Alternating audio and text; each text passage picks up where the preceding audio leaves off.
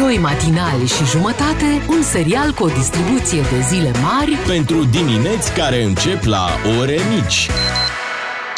la DGFM.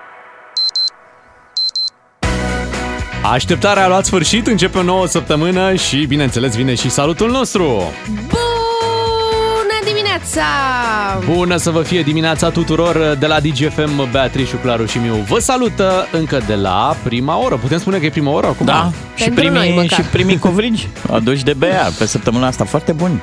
Mulțumesc. Mulțumim, N-am, nu ma. i-am făcut Noi eu, mulțumim. doar i-am cumpărat. Mamă, mă. Acum bună. abia aștept, mă urc în tren și gata, la mare cu mine. în vamă.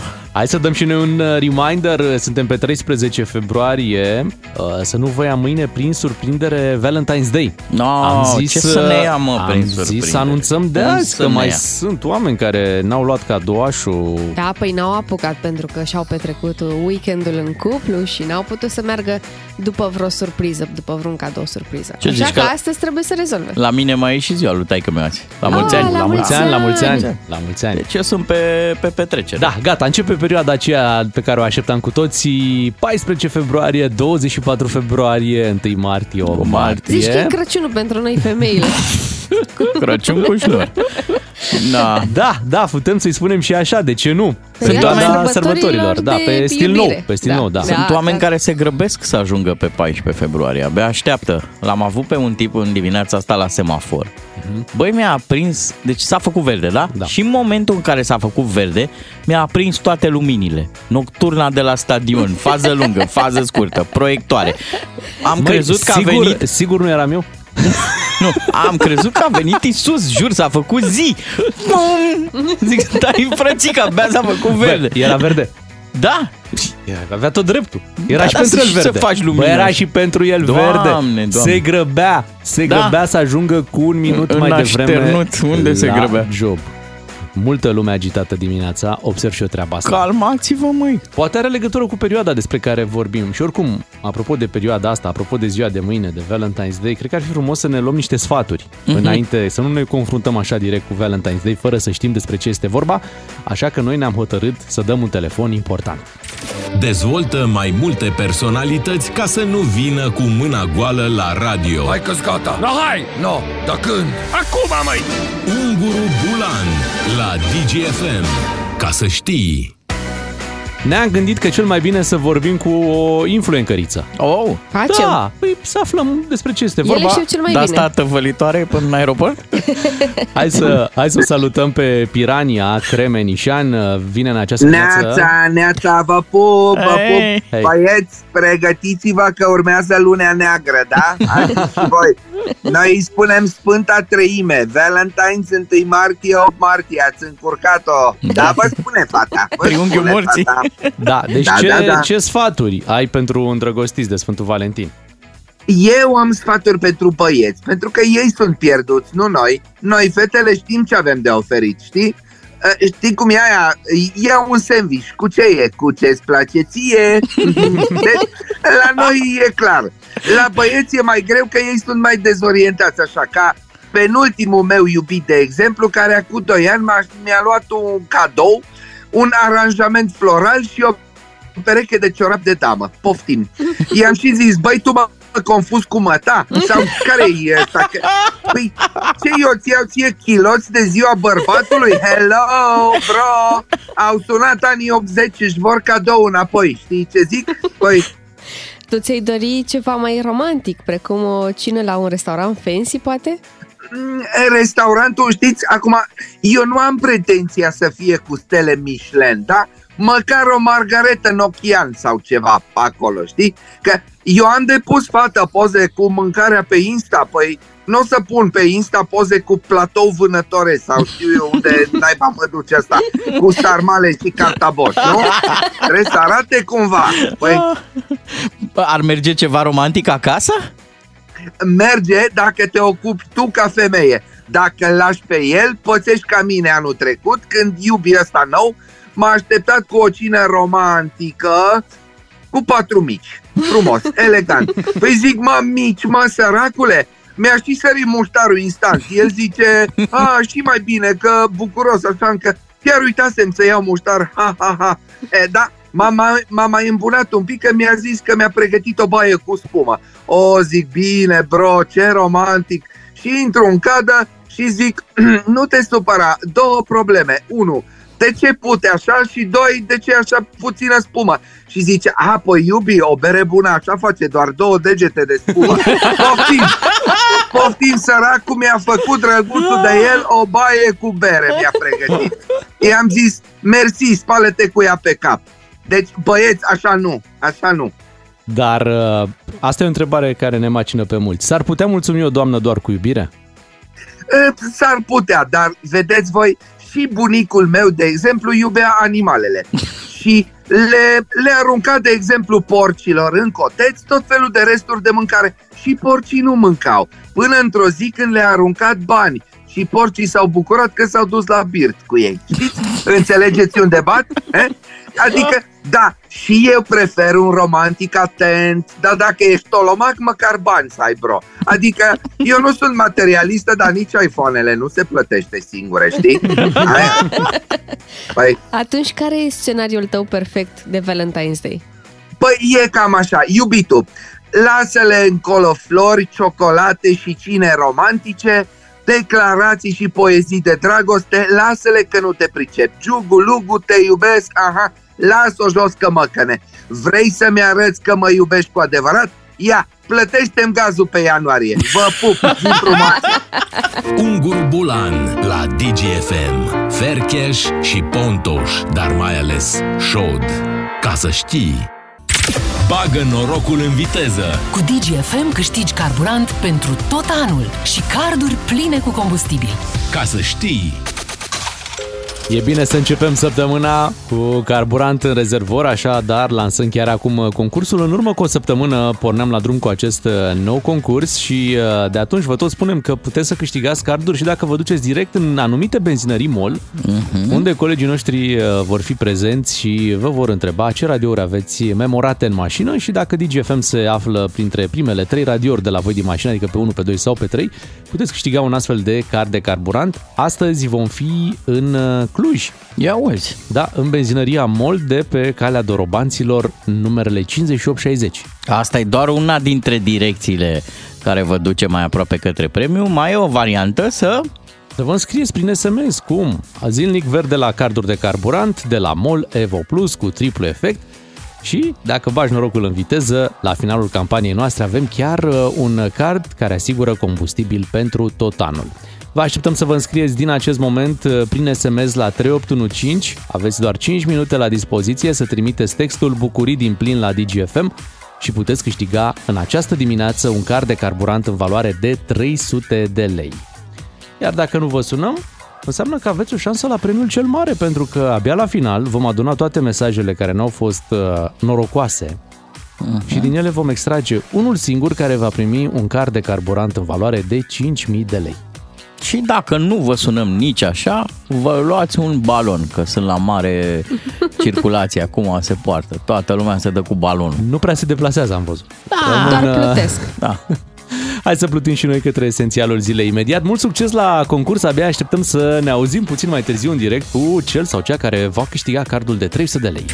Cu doi matinali și jumătate câștigi o bună dimineață la DGFM. Esențialul zilei. Ne-am concentrat ca să cuprindem cât mai mult. Și dacă tot uh, spuneai Ciuclaru mai devreme de obiecte zburătoare neidentificate, hai să începem fix de aici esențialul zilei, pentru că a fost un weekend destul de agitat pe acest uh, subiect. Aseară a fost anunțat un al patrulea obiect zburător neidentificat, doborât de aviația americană de această dată, foarte aproape de granița cu Canada, deasupra unui lac. Uh-huh. Acesta era la o altitudine mult mai joasă față de celelalte, era la 6.000 de metri, celelalte erau la 12.000 de metri. Deci e fix ca melodia aia, 99 de baloane, nena. Da, da, mai, mai sunt multe până, nu până să termine. Da, începe treaba. A fost închis și spațiul aerian de, deasupra lacului Michigan, tot din rațiuni de apărare națională. Noi îi zicem Michigan. Da, de noi, aici. păi noi întotdeauna am avut, nu? Da. Și uh, iată o întreagă nebunie, în timp ce și China anunță că a văzut și ea un uh, obiect uh, neidentificat. Mm-hmm. Dar țineți minte că anul trecut, cred că pe vremea asta, noi aveam o dilemă cu niște monoliți Da. care Da, apăreau da. și dispăreau. De tablă. Da, da, da.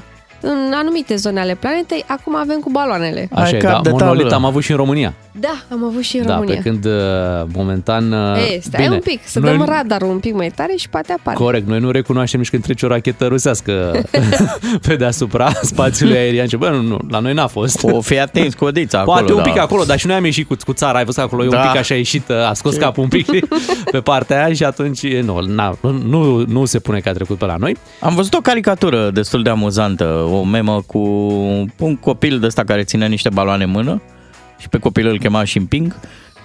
Ce Noua pasiune, nou hobby.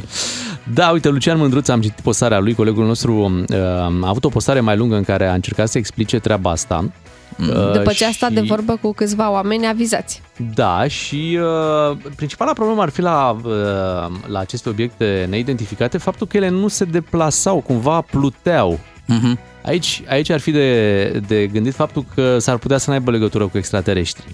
Da. A, păi s-a gândit cineva? Da, da, Da, da normal, a da. fost uh, un pic de Multă lume nebunie se pe dă- internet. Deci, bă, stai un Da, pic.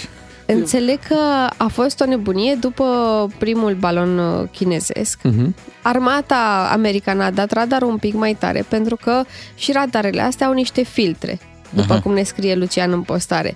Și bă, ele pot uh, observa doar anumite obiecte care trec de o anumită viteză, de o anumită greutate și așa mai departe. Și după ce a fost nebunia cu balonul chinezesc, au scos aceste filtre și acum văd mai multe lucruri, printre care și astfel de baloane. Care... Toate părțonetele, tot ce trece, da? Exact. Toate dronele. Acum, Deci- dacă ridici drona și... De asta, de asta suntem acum uh, invadați de știri cu baloane uh, identificate sau, mă rog, obiecte Zburătoare nei- neidentificate. Sper da. să nu ne dezamăgească, adică noi toate filmele SF le-am construit cu extraterestri, având superviteză, uh, intrând dintr-o dimensiune înaltă, trăgând, cium, piu, cium, războiul lumilor și ei vin cu motoreta. Păi da, dar stai un pic, că uite, vezi și aici o teorie, vezi? Ia. Păi, dar normal, prima oară trimit la înaintare echipamente mai vechi, Ca să low-tech. se confunde cu ce Pic avem să noi. vadă, da, exact, care, ce, ce facem, cum reacționăm, ce avem noi, cu ce interacționăm când vedem așa ceva. Știi? Breaking news, doamnelor și domnilor, acest esențial care se construiește în timp real. Uh, am de la un ascultător Te rog. uh, primul balon de spionaj românesc. Mhm. Eu, într-adevăr, arată ca un balon, numai că în el sunt trei băbuțe care stau pe o canapea. Foarte frumos, Pe o da. băncuță, nu pe o canapea. Pe așa, Trebuie. pe da, da, da. Procedura în cazul acestor obiecte a fost următoarea. La început analizate, după aceea doborâte. Băbuț- Așa s-a băbuțele? întâmplat, uh, nu, cele Baloanele! patru, cele patru balonași care zburau așa libere Mhm. și pluteau uh, în aer. Asta a fost procedura. Unii piloți înțeleg că au raportat și faptul că erau ceva interferențe când se apropiau de... Dar doar unii. Alții au zis că nu se întâmplă nimic. Deci e de urmărit. Bine că e vacanță în unele zone din România, hai să revenim uh, aici în țară, unde știți că anul acesta, vacanța asta din uh, februarie, se împarte pe 3 săptămâni în diverse regiuni ale țării. Astăzi este rândul uh, elevilor din Argeș, Bihor, Bistița, Năsăud, Călăraș, Cluj, Dâmbovița, Gorj, Hunedoara, Teleorman și Prahova să intre în vacanță. Este rândul lor.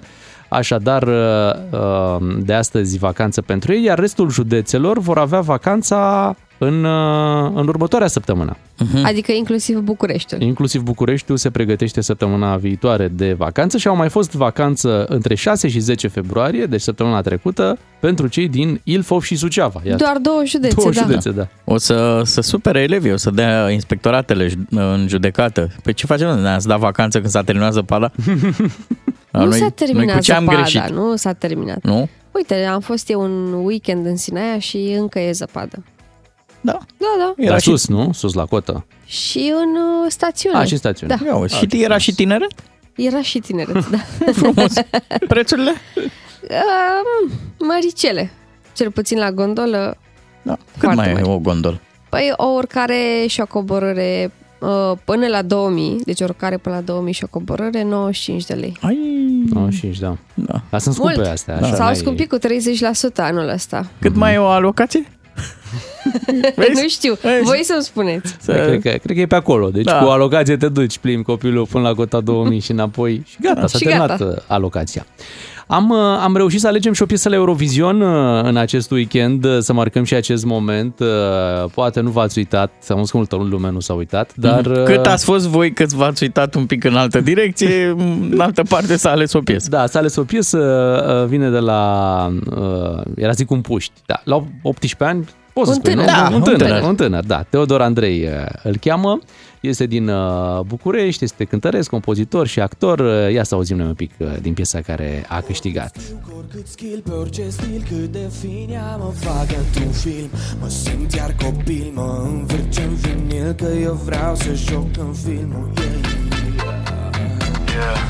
Oricât stau, oricât dau, oricât vreau, oricât beau Orice toc, orice toc, orice alții vor dau Tot nu-mi păsau, alegeam și din mii de femei Că eu nu mă iasă ascund Se numește piesa DGT. Ce? DGT, adică DGT. DGT. Și ca pe un inel mă joacă pe degete Am încredere Are ceva din stilul lui Jean Gavril, mi se pare mie așa, un pic? Pe acolo. Fiți atenți, Teodor Andrei are 18 ani, dar are peste 100 de melodii compuse până la vârsta asta. Bravo lui! Bravo! Anul acesta Eurovizionul are loc uh, la Liverpool și uh, finala va fi pe 13 mai. Cum ar fi ca surpriza să vină chiar de la reprezentantul de anul acesta, de la Teodor Andrei? Vezi, un astfel de tânăr ar merita toată susținerea și uh, ar trebui să capteze toată atenția. Numai că Eurovizionul a ajuns o poveste atât de desuetă. El e un simpatic. Așa e. Îi ținem pumnii. Da. Să vină cu un rezultat bun. 7 și 19 minute s-a făcut ceasul. Hai să trecem la Ed Sheeran, Celestial și după să dăm și noi un premiu, un car de carburant. La DGFM ai cel mai matinal serial. Cu Beatrice, Miu și Ciuclaru. Ca să știi! Bagă norocul în viteză. Cu DGFM câștigi carburant pentru tot anul și carduri pline cu combustibil. Ca să știi! Se gândea cineva în urmă cu 30 de minute că, uite, ar putea să-și înceapă ziua așa cu un, cu un premiu, cu un card de carburant uh, în valoare de 300 de lei. Cu siguranță, vă zic, uh, Costel din Galați nu se gândea la treaba asta, dar uite că i s-a întâmplat. Bună dimineața, Costel! Neața! Bună dimineața! Neața! Ia uite ce surpriză! Cum a început săptămâna? Bine de O tot! surpriză. Surpriză, nu? Sigur că- Ai auzit concursul? Ce ai zis? Ia să Iar dau o eu. surpriză, nu mă așteptam. Ai mai câștigat vreodată în viața ta sau o să spui Nu, niciodată? e prima dată. Bravo! Ne bucurăm pentru tine. Un card de carburant așadar, 300 de lei. Bravo! Bravo, bravo, bravo! bravo. Mulțumesc mult! Și într-o zi de Bună vă doresc. 13. Da, ia uzi, pe 13. Da. Îți Da, poartă noroc. e număr cu noroc. Alo, Brăila, ai văzut ce poate să facă un gălățean? Ah, Cum e dimineața asta în Galați, Costelia? Spune-ne un pic. Rece, rece. Rece, nu? Mai e zăpadă? Mai e, mai e, da, da, sigur. Benzină Încă mai? este. Încă este, da. Da, zic Încă ne benzină. mai bucurăm. Benzină mai? În rezervor sau e Uh, momentul să Mai e alimentezi? puțin, mai e puțin. Puțin. Până vine cardul nostru să o termin, că îți trimitem un card de 300 de lei. Bravo pentru Costel din uh, Galați, câștigătorul din această dimineață. Pe el l-am extras. Și vă reamintim, un lucru foarte important în această dimineață, în Cluj, Așa. la benzinăria MOL din calea Dorobanților 5860, colegii noștri vor verifica radiourile celor care ajung acolo. Dacă aveți DGFM memorat pe 1, 2 sau 3, câștigați și acolo carduri de carburant cu 300 de lei. DGFM și MOL România îți alimentează dorul de ducă în fiecare zi. Ca să știi! Suntem la început de săptămână și să știți, foarte mulți s-au trezit cu gândul la bani. Așa? Ah, Da, da, da, încă de luni. Atunci, dacă avem acest gând... cei care au de dat sau cei care au de luat? Bună întrebarea ta. Eu îți propun să-i punem în mișcare și, Așa. uite, ne ajută Iancu Guda. Asculți Banii în mișcare. Emisiune sponsorizată de George pentru afacerea ta. Inovație BCR. Salut și bine ai venit la Banii în Mișcare! Vă vin despre transporturile terestre de călători pentru a vedea ce cauzează polarizarea și investițiile reduse în acest sector. Transporturile terestre de călători sunt extrem de segmentate. Majoritatea companiilor rămân mici și nu se dezvoltă. Firmele mari nu sunt încurajate de cadrul de reglementare să investească în renoirea parcului auto sau în servicii care ar duce la creșterea nivelului de calitate pentru pasageri, beneficiind de concurența scăzută și de creșterea afacerilor din inerție. Astfel, din cele 4835 de companii active în acest sector, 80% dintre acestea înregistrează venituri mai mici de 100.000 de euro, acestea concentrând doar 14% din uh, cifra de afaceri cumulată la nivel uh, național polarizarea este cu atât mai accentuată cu cât mergem mai mult către nivel local. În majoritatea județelor din țară există câteva companii foarte mari care se dezvoltă în detrimentul multora mici și fragmentate. Sectorul transportului terestru de călători rămâne unul subfinanțat și cu investiții în scădere. Patronii aleg în mare parte să distribuie profitul către dividende, deoarece nu resimt presiunea concurenței, în loc să investească și să modernizeze flota de autocare. Practic, la fiecare 100 de lei profit uh, obținut, 56 se duce către dividende distribuite, doar uh, 10% către susținerea investițiilor pe termen lung. Astfel, dividendele plătite de marile companii au tot uh, crescut în uh, ultimii ani și, practic, acestea reprezintă 56% din profiturile obținute, în timp ce investițiile au fost din ce în ce în ce mai mici.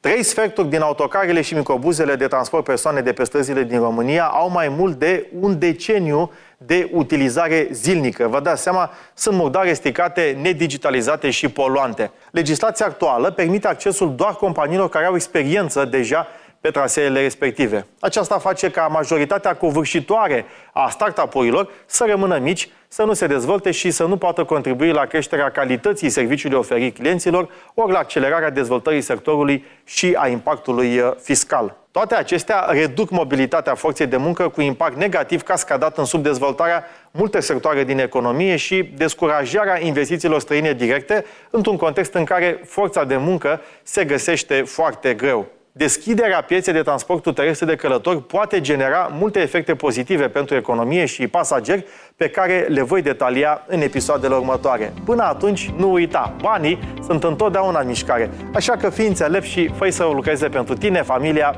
și afacerea ta. Ai ascultat Banii în mișcare, emisiune sponsorizată de George pentru afacerea ta. Inovație BCR.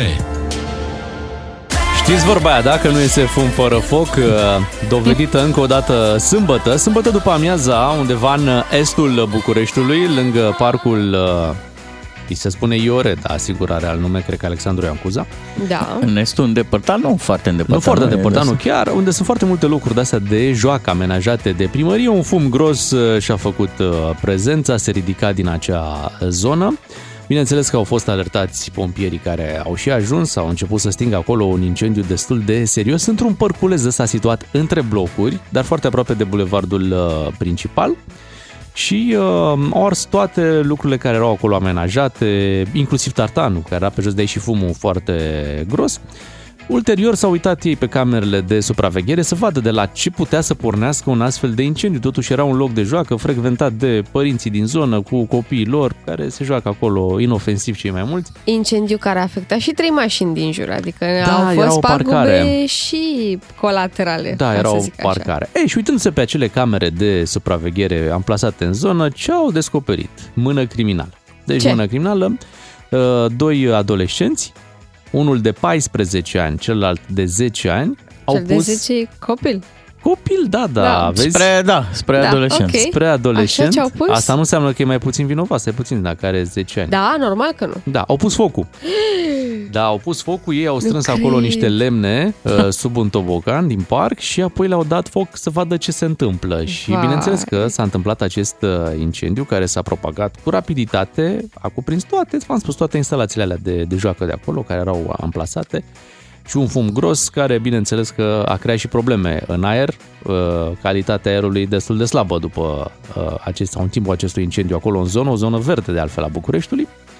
Și de aici uh, problema. Problema este că a apărut imediat în zonă și primarul uh, sectorului 3, domnul Negoiță. Are, dânsul are așa, el mai, mai face live-uri pe Facebook și tot timpul are așa un ton. Ia, uitați ce au făcut aici, știți, genul ăsta așa. și a zis că vor plăti. Ei, în mod Ei sigur, vor uh, părinții. găsi și vor plăti părinții Oh, acestor săraci uh, părinți. copii. Într-un Păi spirit după de ce- glumă, acești copii sigur uh, vor studia la Paris și vor ajunge ni- niște sindicaliști respectabili. Adică Sigur că nu. De ce? Sigur că nu. Și eu sunt de aceeași părere. Sigur că nu. Uh, Tu când zici săracii părinți, te referi la faptul că după ce vor plăti treaba asta, da, probabil că vor rămâne mai, mai săraci. Mai săraci, îți dai pentru seama. că Păi- costă destul de mult. Nu știu acum dacă trebuie să plătească la prețul de primărie, știți că prețul de primărie e totdeauna umflat. Da. Mhm. Sau la prețul real. Prețul de trebuie achiziție, da, cred că dacă adică Bă, cel la, de pe piață, da. De pe piață, știi? Eu sper totuși să-i pună să plătească la prețul Oh. de pe piață, nu la preț de primărie. Că, Și na. mai sunt și cele trei mașini. Da, nu, nu s-a extins foarte mult la acele mașini, într-adevăr, Da, da, sunt niște, chiar și așa, sunt niște o daune, sunt niște vopsea, o daune, ceva. da, da. Da, acum acolo. știți cum zic părinții. Mamă, bine că voi sunteți bine, da, că te uiți mai întâi dacă e sănătatea Păi nici copilului. n-aveau cum să nu fie bine, că eu, după ce au dat focul, au plecat. Au A, făcut focul și au plecat. Chestiunile materiale sunt ușor de depășit. Acum eu, de exemplu... Cum, cum, nu poți să spui asta? Aici vorbim Bogdan, de... Costă ce ai? foarte mult, vorbim probabil de zeci de mii de euro. Exact. Într-un fel, la un moment dat vor rezolva. Ce mi se pare mie mult mai complicat, Așa. ca posesor de copil, e că acum tu trebuie să aplici o pedeapsă. Care îl va ține pe copil până la 18 ani, probabil? Crezi? Da, sunt Nu știu convinsă, dacă- pentru că o astfel de faptă chiar trebuie pedepsită de părinți într-un fel în care copilul ăla să înțeleagă că a Mm. Mie fost aici foarte îmi dă. grav și că putea provoca lucruri mult mai grave, adică Mie aici dacă, îmi dă cu dacă virgulă murea Bea. cineva în incendiu ăla. Bea, fii atentă. Să deci, că Bea a totul ridicat-o, e- da, să a ridicat o a- problemă foarte are dreptate. serioasă, pentru că acolo de obicei, v-am spus, vin părinți Sunt copii, copii. mici. uh, Și au făcut asta sub un tobogan, da? Da, Dacă e pe totul până toboganul la cop- respectiv era un copil. Bea. Am, am acasă și are și Bogdan copil. Așa. Hai, despre alții e atât de ușor să zici, dacă îmi vine vorba de copilul tău, și asta e și exercițiul pe care l-aș Da, nu propune mai e cu valabil. ascultătorii. Stai puțin, nu mai e valabilă Bogdan. treaba aia că până la 18 ani e responsabilitatea ta ce faci Exact. cu copilul. Ba da, e. Păi și atunci- acum zi-mi o acum, pedeapsă. serios, uh, să zicem că copilul tău ar fi făcut asta. Ce ei fi făcut? Păi nu Le-ai știu. fi luat acasă, hai, hai să te joci un pic la PlayStation ca să te relaxezi după fapta pe care ai făcut-o. Ăsta e și să nu cumva motivul. să fii supărat. pentru care aș vrea ajutor din partea ascultătorilor, să ne informăm și să ne ajutăm unii pe ceilalți, pentru că mie îmi dă cu virgulă grav de tot, adică nu știu ce pedeapsă ar merge aplicată, mai ales, uite, atenție, la un copil de 14 ani, fii atentă că acolo e o perioadă critică în care dacă devii prea aspru, el se îndepărtează, știi, devine mai rebel. Pe de altă dacă parte, dacă ești nu prea faci blând, nimic, exact, nu o să învețe nimic din ce a făcut. Exact. Complicat, stimați ascultători. Așadar, astăzi o discuție despre micii piromani. Uh, Vă așteptăm la 031 400 2929. Vrem să facem o dezbatere despre acest uh, subiect și să vă întrebăm direct în această dimineață. Facem așa un exercițiu de imaginație. Ne imaginăm că suntem părinții acestor uh, copii, cel de 14 și cel de 10. Ne trezim cu poliția la ușă, cu această situație în care avem de plătit pentru distrugerile provocate. Ce faci? Ce faci tu? Da, ce faci tu în postura asta de părinte într-o astfel de situație? Eu îmi declin competențele aici, sincer, pentru că uh, de obicei în parc eu fac pe tătăicul ăla supărat. Măi, nu mai trageți de alea pe acolo, e, dar nu vă e rușine. Știi, eu sunt la gălăgiosul, dar dacă aș fi în ipostaza părintelui care trebuie să, să dea o pedeapsă pentru, pentru copil, Așa. nu știu ce aș face. Mi-ar fi greu. Hai să vorbim și cu ascultătorii noștri la 031 400 2929 pentru că, uite, ne sună în această dimineață să ne spună ce ar face ei. Și uite, o avem alături de noi pe Raluca din uh, Timișoara. Bună dimineața, Raluca! Neața? Bună dimineața! Neața! Te, te salutăm! Uh, și eu vă salut. Și m-am tot gândit la, mă tot gândesc de când ați deschis subiectul acesta și vă zic care este toată povestea cu copiii. Și eu am unul, uh, doi, doamne ferește, chiar unul lângă mine în mașină. Așa, așa, așa asta ai vrut să zici, că ai unul Pe- lângă tine în mașină. așa Bun. ia. Ce ai face într-o situație de genul ăsta? Păi știți că noi am crescut exact în uh, perioada în care erau la mare artă și la mare trecere pedepsele, nu? Uh-huh. Și oricât ne-am străduit noi să nu repetăm toate greșelile pe care le-au făcut părinții noștri, e foarte greu să depășim treaba asta. Și atunci cum mă gândesc eu că ar fi cea mai faină treabă? Evident că nu lauzi.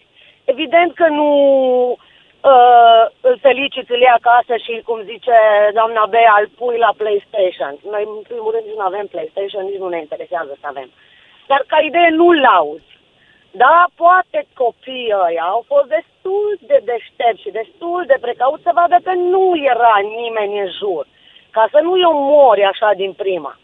Și cum văd eu o consecință logică, să nu-i zicem neapărat pedeapsă, pune-l, domne, să muncească pentru paguba lui. Ce poate el la vârsta lui. Interesant. Ok. Da, da, da. Că așa înțelege cel mai bine, după toate explicațiile, după toate cele ce faci, îi dai foc, îl nenorocești pe viață, că poate copiii s-au uitat și au văzut că nu sunt copii, nu e un pericol, nu și-au dat seama că poate să ia asemenea proporții incendiu. Până și noi în lumea adulților avem șansa asta la reabilitare, corect? Deci mă gândesc că Nu. a lucra cu copilul... Mă gândesc că mai întâi discuți cu copilul ăla și cu copilul tău și vezi, domne, ce a fost în mintea ta, ce te-ai gândit? Mhm. Sunt aproape convinsă că la vârsta aia au vrut doar să vadă cum se aprinde un foc, ce se întâmplă, fără să se gândească la consecințe. Foarte greu la vârsta asta să te gândești la... Totuși vorbim de ce se poate 14 întâmpla. ani, la 14 ani știi cum Cam merg știi ce lucrurile în lumea produce un asta, foc. nu prea te joci Păi, cu focul așa, nu poți să știi, spui că dar aveau nu- 5 ani și nu Dacă știau ce e se un va copil întâmpla. Bolnav, dacă nu e un copil bolnav ca să facă un rău intenționat, care înseamnă că are o afecțiune, da? Și atunci deja intrăm într-o altă discuție. Nu cred că au vrut să facă asemenea chestie nasoală. Da. Bănuiesc Ia că uite-te. S-au speriat și au fugit. Uite. Discuți cu copilul. Fii un Vezi pic care-i atentă. problema. Mulțumim, Raluca, pentru telefonul Da, tău. și e, rămâi împreună cu noi e, pe parcursul discuției. Zice cineva că părintele nu are ce să facă, el a ratat deja școli speciale, iar cei de 14 ani, cel de 14 ani poate să facă chiar și detenție. Infractorii de azi au fost și ei copii. Oh, vai. Nu cred că la 14 ani, cred că de la 16 ani se poate întâmpla treaba asta de care zice. Elena din Cluj este cu noi. Bună dimineața! Neața, Elena. Neața, te salutăm. Bună dimineața! Iată, Bună dimineața! avem o mulțumim, situație... uh, că ai sunat. Da, un incident aparent banal, dar care ne pune pe noi, oamenii mari, în dificultate. Păi, eu, ai- eu am un băiat de 14 ani și, doamne, sunt am noi cu minte. Dar, acum, ce se întâmplă? Știți, copiii sunt produsul nostru. Corect. Al uh, materialului genetic și al educației surprinzător pe care facem noi, bunicii noștri și toată familia care este în jurul unui copil. Acum, chestia asta ne reușește mai bine, ne reușește de 7, de 8, de 9, de 10, unii chiar rămân corigenți. Asta nu înseamnă că copilul ăla nu va fi un adult foarte de treabă. Să nu uităm, din nou vă zic, că părinții dictează într-o mare măsură cum va fi copilul. Așa Luându-l e. în brațe sau bătându-l. Știi? Poate că și gestul ăsta de a da foc poate e un- e un semnal, adică poate a vrut să atragă atenția. Adică acolo un Dacă- psiholog poate să ne zică mai multe despre ce înseamnă. Da. Da. Copiii, ca- no, în fine, acum, mie mi s-a întâmplat o bocănă cu copilul, m-am discutat cu el, am văzut că realizează, a fost o greșeală, nu știu, da seama, au realizat, a plecat după un minut, nu știu ce. E, a făcut fix ca un adult. Și-a dat seama că nu-i bine la ce să uite, a plecat, dar știi că ești părtaș, că nu știu ce, că faci parte de asta, niște chestii. Bă, își sufletul și viața ta. Corect. Ce nu-i dai la copilul ăla? Așa ce e. nu-i dai? Așa îți scoți inima din piept și o dai. Sigur că îl întreb, mă, ce ai avut de gând? Vezi că nu au avut nimic de gând. Câți din adulți îs raționali? Câți nu greșesc? Dar uite copiii ăștia care calcă în lume pe sticlă. Să vadă unde e bine, unde e rău, unde e bine, unde e rău. Cât ne-am ascultat părinții când am plecat de acasă? Ai putea Cât să-i am zis, aplici o "Vai, pedeapsă mamă și severă? tată."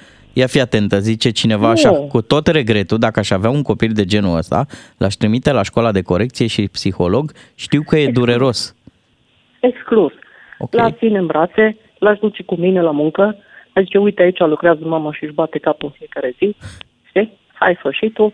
Uite, tu lecții trebuie să faci lângă mine, nu să-mi faci tu treaba mea. Nu l-aș pune să facă nici curățenie, nu l-aș pune să facă absolut nimic. Și ai plătit tu, să stai Elena, lene, ai nimic. plătit tu pentru el toate pagubele produse care Da. pot fi la nivel foarte Da. mare, adică să muncești 10 ani de acum Da. înainte doar pentru a, a, pentru a acoperi Da.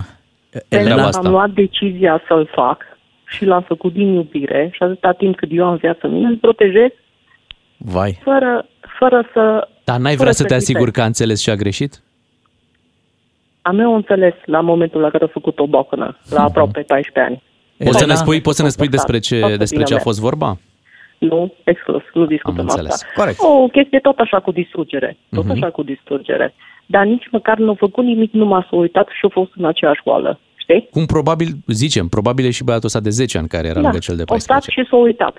Da? Mulțumim, uh, Și mulțumim la Elena, fel de rău. pentru, pentru telefon. Foarte interesantă discuția cu Elena din Cluj. Și mi-a amintit de, de poziția copilului, de filmul Poziția copilului, când mama își ajută, indiferent de cât e de mare boacă n-a făcută. Pentru că așa sunt părinții. Continuăm discuția pe WhatsApp, așteptăm mesajele voastre la 0774 601 601. Ne întoarcem după ora 8. DGFM. Ia să citim uh, din mesajele pe care le-am uh, primit în această dimineață și pentru care vă mulțumim. Vă mulțumim că sunteți super implicați și ne ajutați să facem acest program. La modul cel mai sincer și nouă ne-a fost greu să ne punem în locul acelor părinți. E greu să te pui, spune cineva, în locul părinților care se confruntă cu asemenea situație. Eu am dat foc în balcon când aveam șase ani și m-a bătut maica mea cu cureaua de la motorul mașinii de spălat și bine mi-a făcut. O, Oh, Doamne, Doamne, nu, nu, cred că nici mai chiar funcționează așa, așa, nici chiar ceva. așa. Nu, Bună bătaia dimineața! nu e soluția. Sunt tatăl unui copil de 15 ani, eu aș merge spre ideea de a pedepsi copilul prin muncă, eventual într-un loc unde aș avea controlul asupra a ceea ce face.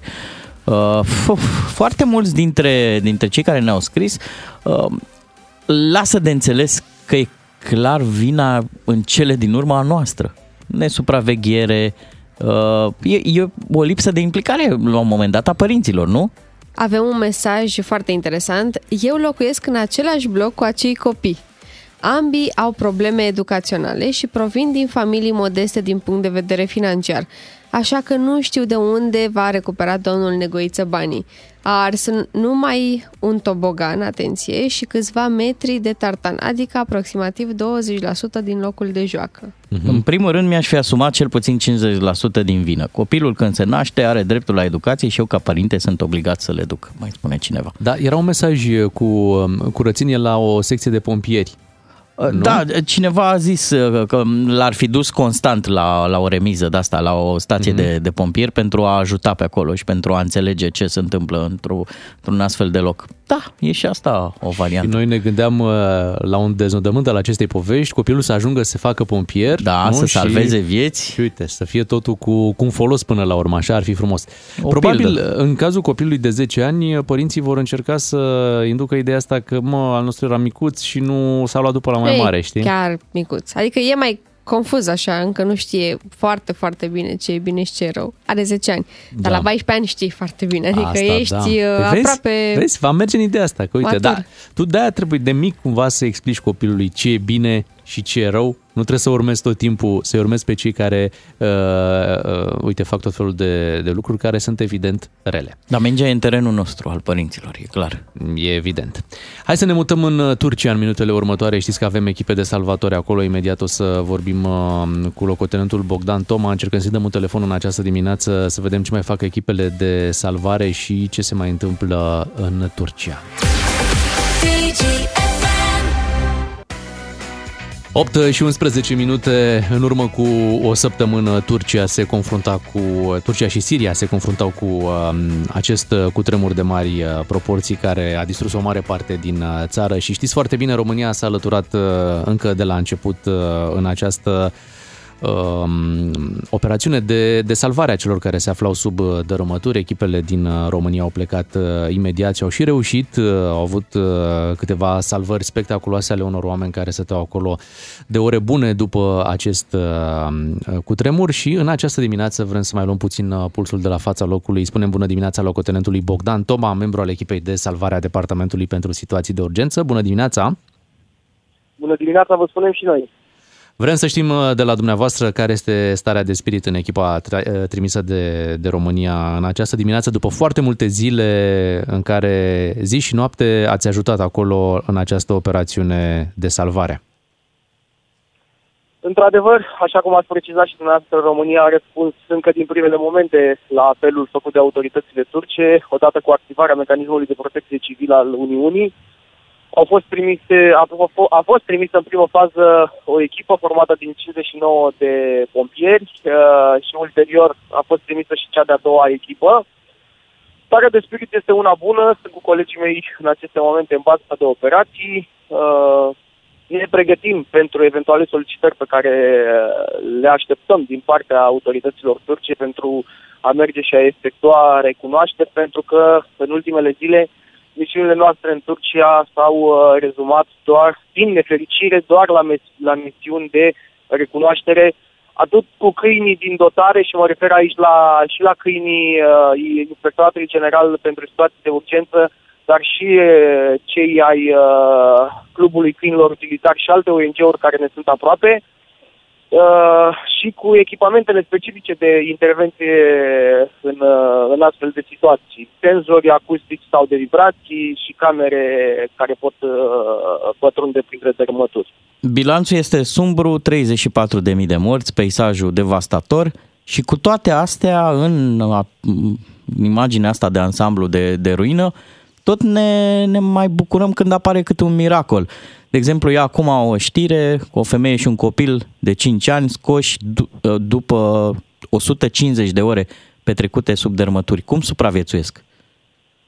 Uh, Ne bucurăm când auzim astfel de vești și asta, e, asta este unul din uh, momentele care ne dau putere să, să mergem mai departe și să ne ducem misiunea la bun sfârșit. Nu mai departe de, de dimineața zilei de ieri și colegii mei din cea de-a doua echipă a României trimisă în Turcia au reușit extragerea unui bărbat dintre dărâmături, un bărbat de 35 de ani, după un efort susținut al uh, echipei de mai bine de 12 ore, s-a reușit extragerea acesteia și uh, predarea conștientă, cooperantă către echipajele de ambulanță de la fața locului. Uh, n-aș putea să vă răspund la o întrebare pentru că nici noi nu nu putem înțelege cum uh, de, de astfel de miracole se mai produc, dar ne bucurăm și ne dorim ca astfel de miracole să se mai producă și să putem reuși să mai găsim persoane astfel încât să le salvăm și să, să le dăm o nouă șansă la viață. Spuneți-ne, vă rog, ce înseamnă mai exact uh, aceste misiuni de recunoaștere? Adică nu vi se indică unde sunt uh, persoane în viață sub dărâmături și să vă duceți să le salvați sau trebuie doar să identificați unde au rămas corpurile, practic? La, uh, uh, a fost creată o celulă de criză care a împărțit uh, practic uh, pe harta acestui oraș în anumite zone de intervenție. Și ni se alocă o zonă de intervenție, echipa merge în acea zonă de intervenție și verifică clădire cu clădire, clădire cu clădire, să vadă dacă mai sunt supraviețuitori. Totodată ne bazăm și pe sprijinul localnicilor care ne, ne mai indică posibilitatea existenței unor persoane în anumite dărâmători. Și mergem, uh, mergem acolo unde ni se indică și uh, facem operațiunile specifice de căutare. În ce oraș vă aflați acum? Noi ne aflăm în Antakya, în regiunea Hatay. Și cealaltă echipă a României? Ambele echipe A, ale sunt României sunt în aceeași regiune. Și au mai fost uh, replici ale acestui cutremur sau cutremure mai Re- mici? Cu tremure mai mici și replici ale acestora sunt zilnic, aș putea estima undeva la 4-5 pe zi, chiar și aseară a fost un cutremur.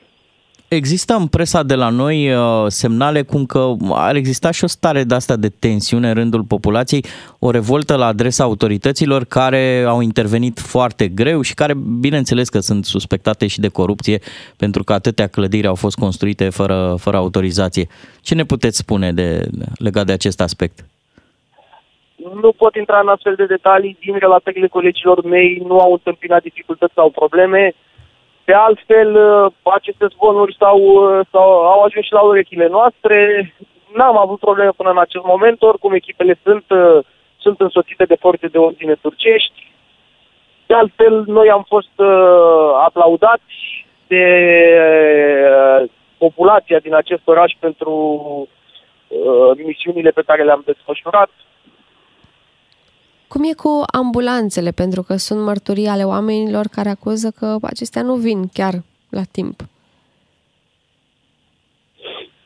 Vă pot spune că ambulanțe trec continuu. Am văzut ambulanțe, am, unii colegi de-ai mei au reușit să numere și 100 de ambulanțe într-un timp extrem de scurt. Vă dați seama, că cel mai probabil există și pos- posibilitatea ca unele întârzieri ale acestora să fie cauzate și de starea drumurilor. Uh, colegii mei care au efectuat ieri uh, o recunoaștere într-una din zonele arondate s-au, uh, s-au lovit de imposibilitatea de a merge mai departe din cauza drumului care a fost distrus de cutremur. poate, poate exista și această posibilitate. Săptămâna trecută, când am vorbit cu colegul uh, dumneavoastră de acolo, Bogdan Vlăduțoiu, povestea despre acest uh, caz al unei familii salvate uh, de echipa din uh, România. Uh, doi părinți, din păcate, copilul uh, murise în urma cutremurului și s-a descoperit ulterior că bărbatul uh, salvat fusese recent în România, unde i-a ajutat pe copii vulnerabili. Așa este, informația aceasta am avut-o sau am aflat-o încă de la momentul la care l-am salvat. Uh, uh, alături de noi a stat în permanență fratele, fratele bărbatului salvat și, uh, și ne-a, ne-a spus și nouă acest lucru că persoana pe care tocmai am reușit să salvăm uh, a fost cu puțin timp în România unde a lucrat sau lucrează încă la o asociație care, umanitară care sprijină copiii. Și înțeleg că fratele v-a zis sau vi s-a adresat drept bărbatul cu cască roșie. Așa este, însă casca roșie este întreaga echipă. Aș putea spune, uh, eu am fost prima persoană care a ieșit în cale și după ce a- s-a reușit extragerea rudelor dintre dărâmături în viață, pe mine m-am îmbrățișat și mi-am mulțumit nouă întregii echipe. Și Ați participat Probabil la această culoarea- operațiune? Ați participat uh, Da, efectiv? da, Puteți da. să ne dați câteva detalii cum, uh, cum a fost? A fost, Uh, a, f- a a fost fost prima prima salvare, intervenție. nu? Prima intervenție a echipei Da, uh, trimise. prima intervenție la care echipa românească a participat era vorba de un bloc de 8 etaje, dacă nu mă înșel, uh, prăbușit complet. Colegii mei au reușit să identifice și cu ajutorul localnicilor, localnicilor. Inițial, inițial, după ce colegii mei au efectuat uh, săpături în zona respectivă, contactul vizual a fost doar cu o persoană. După ce s-au uh, operați- după ce operațiunea de intervenție a continuat și am uh, mutat uh, uh, elemente de dărâmături din zona respectivă, am mai observat uh, încă o mână care mișca și ne-am dat seama că există posibilitatea să fie și cea de-a doua persoană.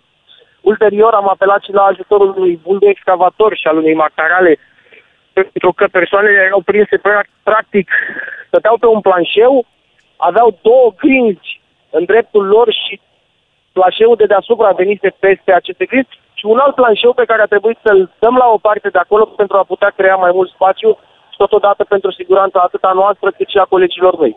După șapte ore, cu ajutorul echipamentelor noastre, dar și cu bul de excavatorul și cu macaraua, am reușit extragerea celor două persoane care a fost, uh, cum să vă povestesc, le-am găsit îmbrățișate și cu copilul, uh, cu copilul între ele, cel mai probabil din dorința de a-l proteja. A fost o imagine pe care, mă scuzați, Vă care din înțeleg. păcate nu o să o pot uita. Of, doamne, da, Eu într-adevăr. Și nici copii, și nici colegii mei. Știu că nu sunteți specialist, nu sunteți arhitect, dar acolo din ce ați văzut la fața locului, de ce au căzut atât de multe clădiri? Ce, ce vorbesc cu oamenii? Sau ce, ce senzație aveți? Ce s-a întâmplat acolo? Nu au fundație blocurile alea. Ce s-a întâmplat? Sau seismul a fost într-adevăr atât de puternic încât or, oricum ar fi fost ele construite, ar fi avut probleme? N-aș putea să intru în astfel de detalii, detalii tehnice pentru că nu le cunosc și nici n-aș putea să-mi fac o părere cu privire la construcția acestora. Imaginați-vă că ele sunt practic la pământ toate și nu n-aș avea cum să-mi dau seama, băi, poate că aici mai ar fi trebuit un stâlp, așa doar din imaginația mea, ca să zic așa. Dar nu putem să ne facem, uh, să ne facem o idee, iar cu localnicii uh, nu am discutat despre aceste aspecte pentru că toate eforturile noastre și toată concentrarea pe care noi trebuie să o avem, uh, trebuie să, având în vedere și bariera lingvistică, trebuie să înțelegem uh, unde găsim anumite persoane sau ce informații ne pot da ca noi să salvăm, astfel încât nu am uh, pus întrebări sau nu am discutat uh, pe această temă cu localnicii din zonă. Aveți idee cât o să mai rămâneți acolo, în această operațiune? Vom rămâne atâta timp cât este nevoie de noi. Asta, asta este cert și vă pot spune că uh, continuu colegii mei execută recunoașteri. Tragem speranța și mergem înainte că cu speranța că vom, uh, vom mai găsi persoane. Asta e ceea ce ne dorim, de aia suntem aici și asta vom face până la momentul la care nu se va da ordinul să ne întoarcem acasă. Din ce vedeți în jurul dumneavoastră, uh, localnicii au mâncare, au alimente, primesc ajutoare?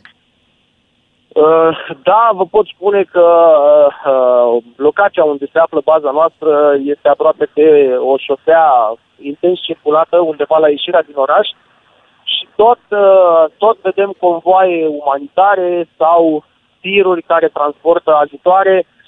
De altfel uh, am văzut în, în a doua zi de intervenție camioane și tiruri care ajungeau în locurile unde se afla populație multă cu haine, și uh, uh, aceștia veneau și uh, își, luau, uh, își luau ce aveau nevoie de acolo. Vă mulțumim pentru intervenția în această dimineață. O să vă rugăm să-i salutați și pe colegii noastre din, uh, din partea noastră. Suntem uh, mândri de ce faceți uh, acolo și vă dorim uh, mult succes în toate Și operațiunile pe care Vă le mai aveți. Așteptăm să vă întoarceți cu bine acasă. Da. Și noi vă mulțumim și să ne vedem cu bine. Doamne ajută, sperăm că o să, să mai avem parte de miracole. Eu am parcurs în dimineața asta o poveste pe BBC, o mamă care își hrănea copilul la sân chiar în momentul producerii cu tremurului. Au- După o săptămână petrecută sub dărmături au reușit să supraviețuiască și a reîntâlnit cealaltă parte a familiei, soțul și copilul. Dar mă, ce interesant la ce povestește ea, două, două aspecte m, sunt așa de subliniat. Nu și-a dat seama că a căzut cu apartamentul, adică n-a realizat lucrul ăsta și spune că datorită frigului și a întunericului nu, nu a avut noțiunea timpului, adică n-a știut că a petrecut o săptămână, efectiv a încercat să doarmă cât mai mult și să-și hrănească copilul. Să le spunem uh, celor care au prins discuția noastră pe parcurs, am stat de vorbă cu locotenentul Bogdan Toma, care este membru al echipei de salvare pe care DSU a trimis-o în Turcia. În câteva minute știri la DGFM, revenim după. Bună dimineața! DGFM. Mare atenție la tranzacțiile cu cripto. Da, și verificați-vă și voi, colegii, portofelul virtual. Poate Așa? intra ceva acolo. Da, pentru că este ziua internațională, ziua mondială a radioului, la mulți ani. Oh, la mulți ani! la mulți Da, ani. v-am băgat ceva virtual acolo da, frumos. verificăm. Dar vezi, uite, deși oamenii tranzacționau probabil Bitcoin, uh, tot la o întâlnire, adică tot fizic au făcut uh, uh-huh. treaba, nu au făcut-o pe Mhm. Da, da, internet. da. Au făcut gluma aia, nu? Ia, ține mâna așa. Da. Și? A, am un pitic în mână. Ia-l de nas, ia-l de nas! Și Dacă piticul e așa, Ce se întâmplă? Adică mai mare arăți, da? Da. Așa? Ce se întâmplă? Păi- De unde? Îl iei? de urechi, De urechi. Normal. De ce râzi pe de ea? bitcoin. Nu, râdeam și eu. Da, vedeți că poliția se ocupă și de treburile astea, adică să nu credeți, l-au prins pe, pe cel care a făcut uh, frauda asta. Foarte bine. Foarte bine. 8 și 35 de minute, hai să ne ocupăm și de alte lucruri și să le reamintim ascultătorilor că în această dimineață mai dăm ceva carduri de carburant, însă în Cluj colegii noștri sunt uh, într-o benzinărie MOL și în această dimineață ne vor uh, anunța dacă au găsit ascultători uh, acolo care să aibă memorat pe 1, pe 2 sau pe 3 DGFM. Se află în benzinăria MOL de pe calea Dorobanților numerele 5860 din Cluj. Mâine avem uh, ceea ce se numește Ziua Îndrăgostiților, um, o treabă care a intrat în România când eram noi uh, copii Ne- adolescenți. Eram neatenți. Cam, cam așa, neatenți. Uh, Ați permis să intre. dacă eram vigilenți un pic, știi, un pic, trebuia un pic să, să te opui. Puneați piciorul în prag. Puneam piciorul în prag și nu, dar uh, eram și noi, aveam alte preocupări și uite, acum uh, ne trezim uh, cu această nouă sărbătoare. Și n-ați profitat voi până acum de Valentine's Day? Când erați tineri, mă refer. Când eram tineri feciori. Asta zic. Poate am profitat și noi de Valentine's Day, dar acum profită Valentine's Day de noi.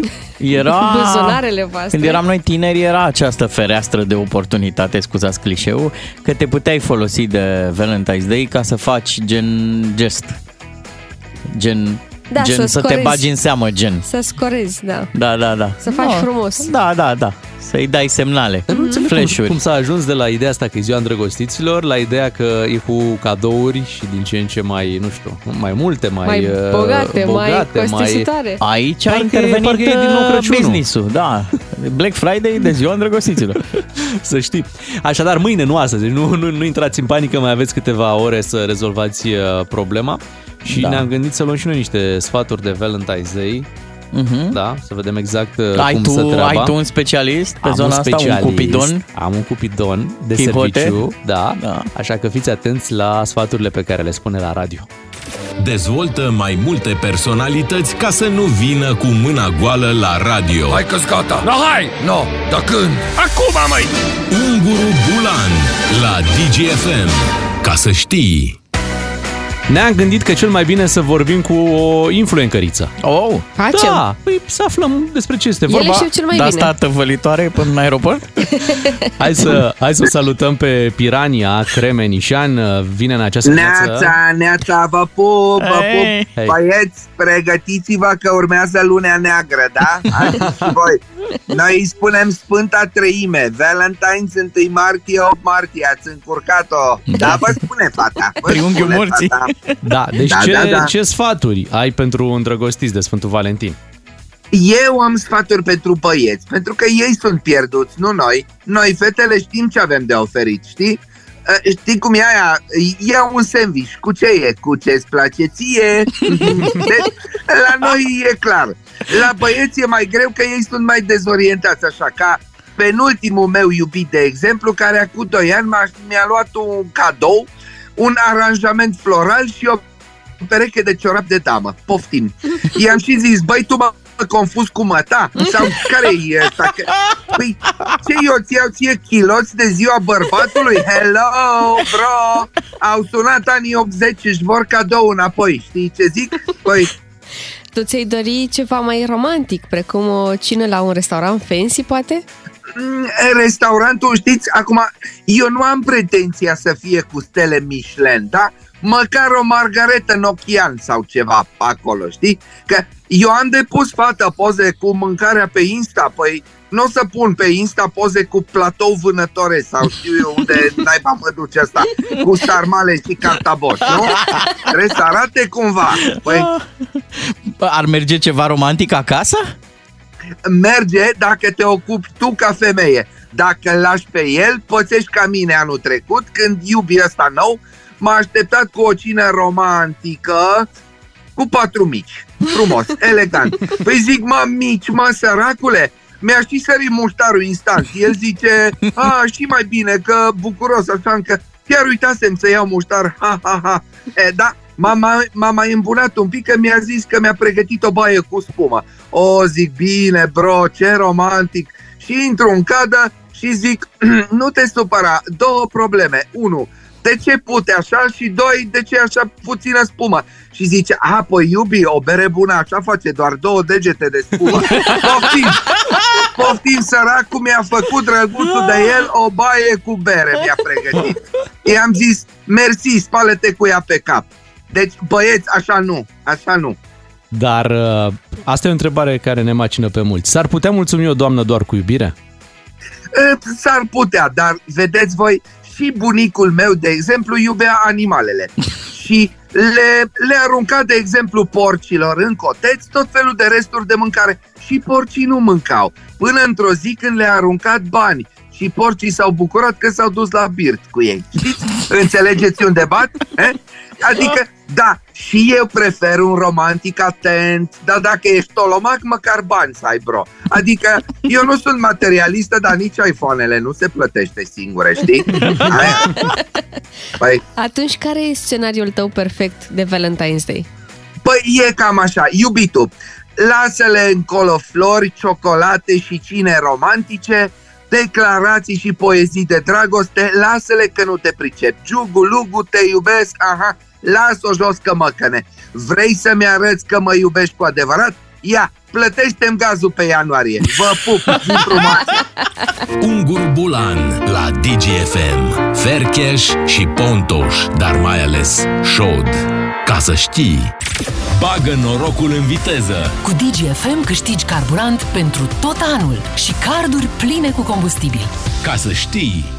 Avem în această perioadă carduri de carburant uh, de la MOL România și uh, știți prea bine că le puteți câștiga participând la concurs, înscriindu-vă prin uh, SMS în fiecare zi, dar avem și partea a doua a concursului care se întâmplă direct în benzinăriile MOL, acolo unde colegii noștri merg să verifice ce radiouri aveți memorate pe 1, pe 2 sau pe 3, iar dacă DGFM se regăsește pe una dintre aceste poziții, atunci primiți un card de carburant și așa.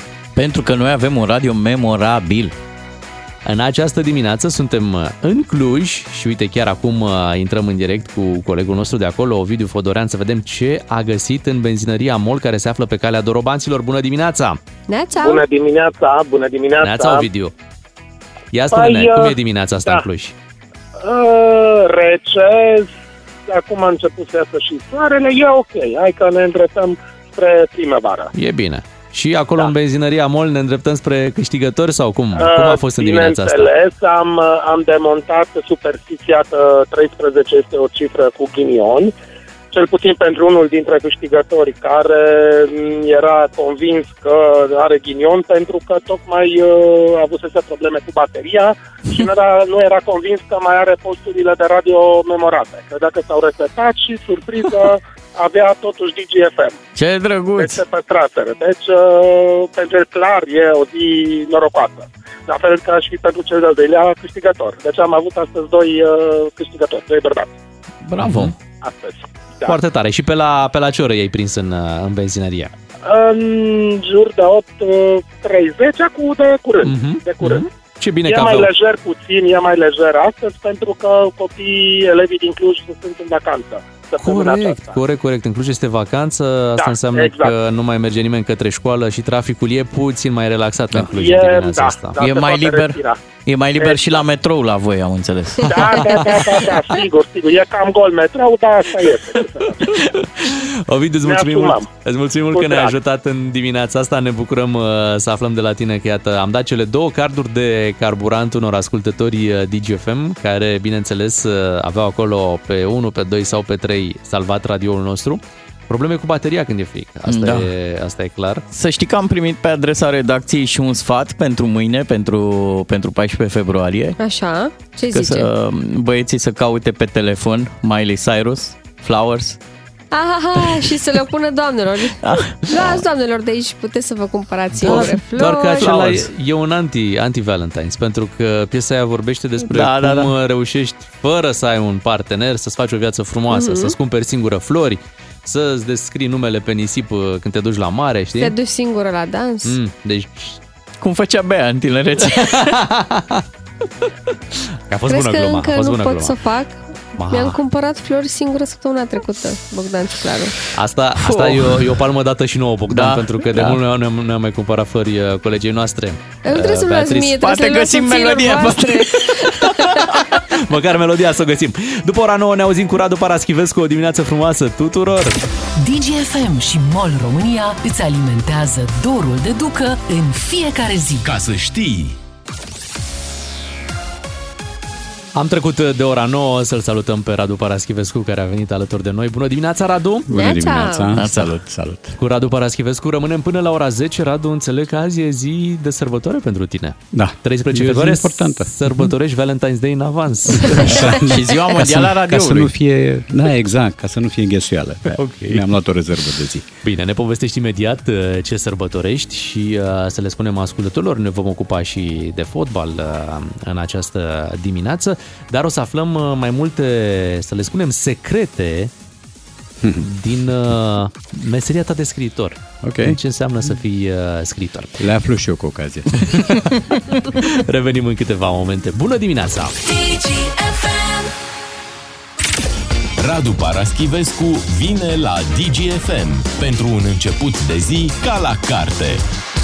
Glumeam noi mai devreme că sărbătorești în avans Radu Valentine's Day. Nu despre asta este vorba, mm. hai să spunem de la Toată început. dragoste e și Dar asta. clar, este vorba tot despre dragoste și te lăsăm pe tine să ne povestești ce se întâmplă sau ce se întâmpla pe 13 februarie. Exact în urmă cu 20 de ani, um, ajungeam la Humanitas, unde îmi începeam serviciu. Deci azi împlinesc 20 de ani de, la, de editură Humanitas pentru mine. Uh, și tot pe 13 februarie 2003 um, îmi apărea primul articol în presa sportivă, în ce era pe atunci ProSport, în ziarul Ioanițoia Tolontan, că lumea așa îl știa, pentru că acolo tot fost uh, permutări. Și fiecare dintre evenimentele astea, de la care iată au trecut 20 de ani, evenimente. O Întâmplări. secundă. La Mm. tipografie, Paraschivescu Așa. la tipografie. Uh, Fiecare dintre întâmplările astea a avut o povestioară. Uh, Povestioara legată de prosport, de presa sportivă, s-a legat de faptul că eu m-am ocupat la editura la care lucram atunci de un larus de fotbal, din care am scris o jumătate. Am, fatalmente eu trebuia să mă ocup, că restul erau doamne. și atunci am fost cel mai bun și singurul din editură. Uh, și am atras atenția celor de la ProSport, care m-au opețit și așa am început să scriu la ei. Eu voiam fierbinte să scriu la ei și de fiecare dată, la fiecare sfârșit de an, când ziarul făcea o anchetă printre cititori cu ce vă place mai mult la ziar, ce nu vă place, pe cine căutați ca semnătură, pe cine evitați, la principalul defect al ziarului eu scriam de fiecare dată faptul că nu mă angajează. Știam că nu citește nimeni din conducere povestea asta, dar îmi făceam datorie. Așa. Uh, legat de, de Humanitas, eu am avut atunci uh, două întrevederi în aceea zi cu niște americani care veniseră cu o firmă importantă și cu o injecție de, de capital enormă, mai ales pentru mine, uh, și îmi propuneau, îmi propuneau ceva pe bani buni, dar cu un profil de post mai degrabă anost, da? trebuia să fiu un fel de vechil pentru niște traducători de documente de administrație publică, indigest aproape. Uh, varianta cealaltă era Humanitas cu un salariu considerabil mai mic, uh, dar cu alte avantaje prezumtive, să zicem, și cu respiratul unui alt aer, cu un sediu în care intrau ba Mircea Cărtărescu, ba Ana Blandiana, ba Patapievici, ba Lucian Pintilie, Lucian Boia și așa mai departe. Și am stat și am ales banii mai puțini și un drum care până la urmă cred eu că s-a dovedit drumul bun. Câte vreme după 20 de ani sunt tot aici și îmi public cărțile tot la această editură și plec acum în turneu tot cu eticheta Humanitasului după mine. A fost și o lucruri- decizie u- u- grea? Uh, simplă n-a fost pentru că eram condiționat de criteriu bănesc. Eu mă obișnuisem să trăiesc cu foarte puțin bani, teribil de puțin, și în momentul în care îți vine cineva și îți flutură o sumă de asta care urca spre mia de dolari pe atunci. Ceea Pentru acum 20 da, de ani? Pentru acum 20 de ani, era enorm, era de În negândit. 2003 să câștigi Da. 1000 de dolari? Da. Uh, Humanitasul mi oferea de câteva ori mai puțin. Așa. Da, da, da, Um, mai în CV și liceu și licean. E adevărat, da. și uh, partea interesantă este că după câteva luni americanii și-au făcut bagajele și au plecat, după 4-5 luni. Deci cineva deasupra mea cred că mi-a dat un gând bun și mi-a spus mai du-te acolo. Bine, eu voiam oricum să ajung la această editură, le citeam cărțile, îi invidiam pe cei care lucrau acolo și pe care îi vedeam la târgurile de carte, unde pe atunci eram simplu vizitator. Și așa se face că astăzi, mi-am dat seama azi noapte, astăzi se fac 20 de ani de la această dublă acest dublu macaz, pentru că, așa cum am scris și pe Facebook, e o zi macaz pentru mine, e o zi care mi-a schimbat cu totul drumul în viață. Da, era, era, era, era complicat traiul în România în urmă cu 20 Mm. de ani. Era Adrian Năstase premier, din câte mi-aduc aminte. Asta era una nu? dintre complicații, da.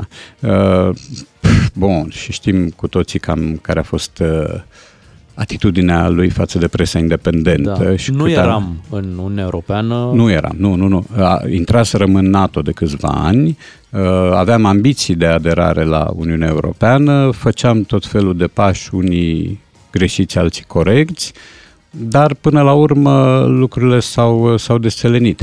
Uh, Și el tot scriitor a ajuns, nu? O, da. Da, da, da, bine. Să știi că, Sunt mai ușor de găsit cei care n-au scris. Să știi că nu eram încă în NATO, nici... nici, nici N-am intrat în 99? două- În, în 2004 am intrat în NATO. Zău? Da. Atunci în 99 uh, se declanșaseră primele, Primele, discuții. da. Da, Ah, cred ok. că atunci Da, am primit-o fusese. pe aia cu Stay in the Course, The Future is Așa, Yours. venise Bill Clinton la București, da, am greșit eu, venise Bill Clinton la București și Emil Constantinescu îi pusese, scena e memorabilă, îi pusese un steag pe după un, îi, îl îmbrăcase cu un steag cu gaură. Era steagul ăla celebru Da, da, da, de și la Revoluție. zice-se că Bill Clinton, da, asta e folclor urban, zice-se că Bill Clinton ar fi spus thanks for the poncho.